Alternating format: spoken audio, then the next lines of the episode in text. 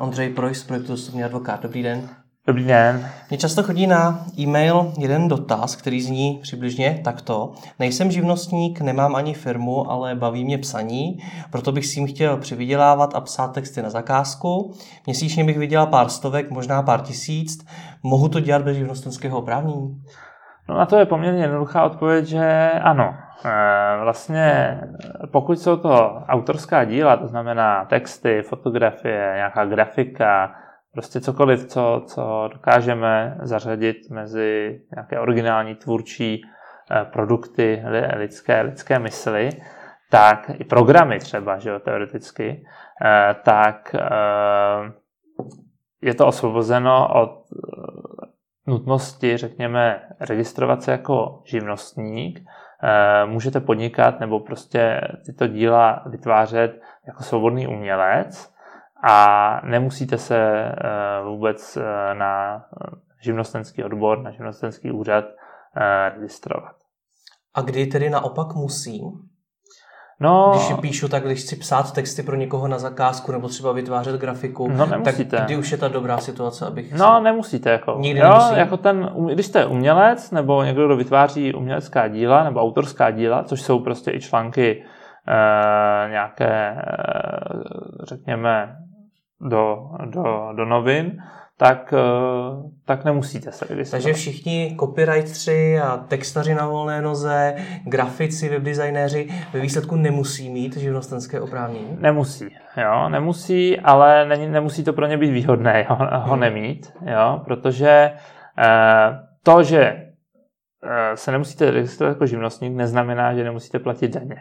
To znamená, ty daně vlastně platí obdobně jako když jste živnostník, tam je to trošku složitější, musíte se registrovat k dani, to znamená, vy nejste sice živnostník, nemáte IČO, ale registrujete se k finančního úřadu, ten vám přidělí to daňové identifikační číslo, potom na fakturách musíte psát, že fakturujete podle autorského zákona a samozřejmě můžete narážet na problémy u někoho, kdo není znalý tady té problematiky, takže to vlastně navyšuje nějakou administrativu, jak s těmi úřady, tak třeba s nějakou protistranou.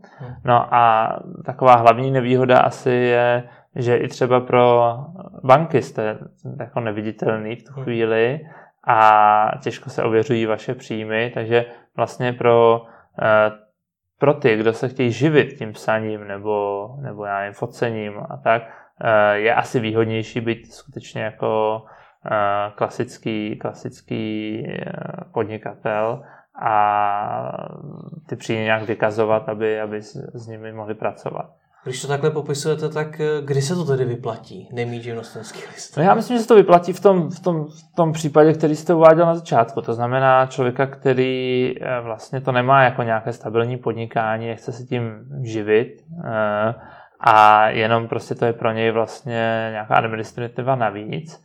Navíc v určitých případech je tam i nějaké osvobození od té daně z příjmu, takže pokud ty příjmy jsou skutečně nízké nebo jsou to příjmy určitého druhu, tak je možné, že jsou osvobozeny. Tam bych doporučil v konkrétním případě třeba se pak obrátit na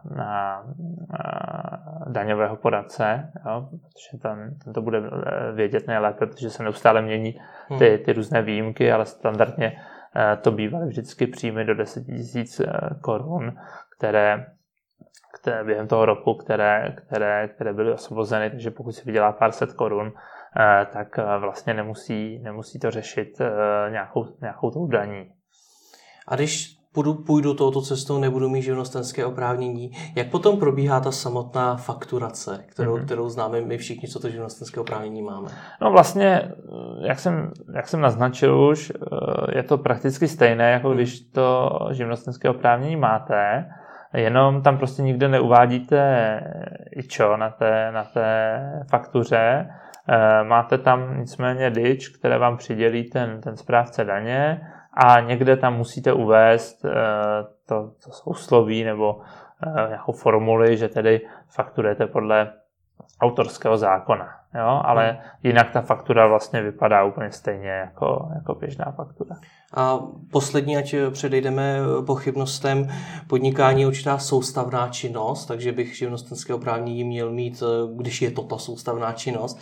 Pokud ho nebudu mít, má to tady nějaký vliv na to, nebo můžu i dlouhodobě vydělávat bez živnostenského oprávnění? Mm-hmm. Jo, jako pokud jste ten autor, tak je to takzvané svobodné povolání.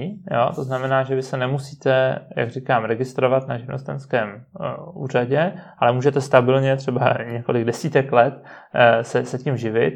A dokonce to funguje tak, že když třeba spisovatel, tak napíšete tu knihu, pak si ji třeba můžete nechat od někoho vytisknout a můžete ji sám prodávat, vlastně tu svoji knihu, a stejně pořád nebudete muset se registrovat, jo? Pořád to bude ten výkon té autorské činnosti. Tak děkuji za rozhovor. Díky.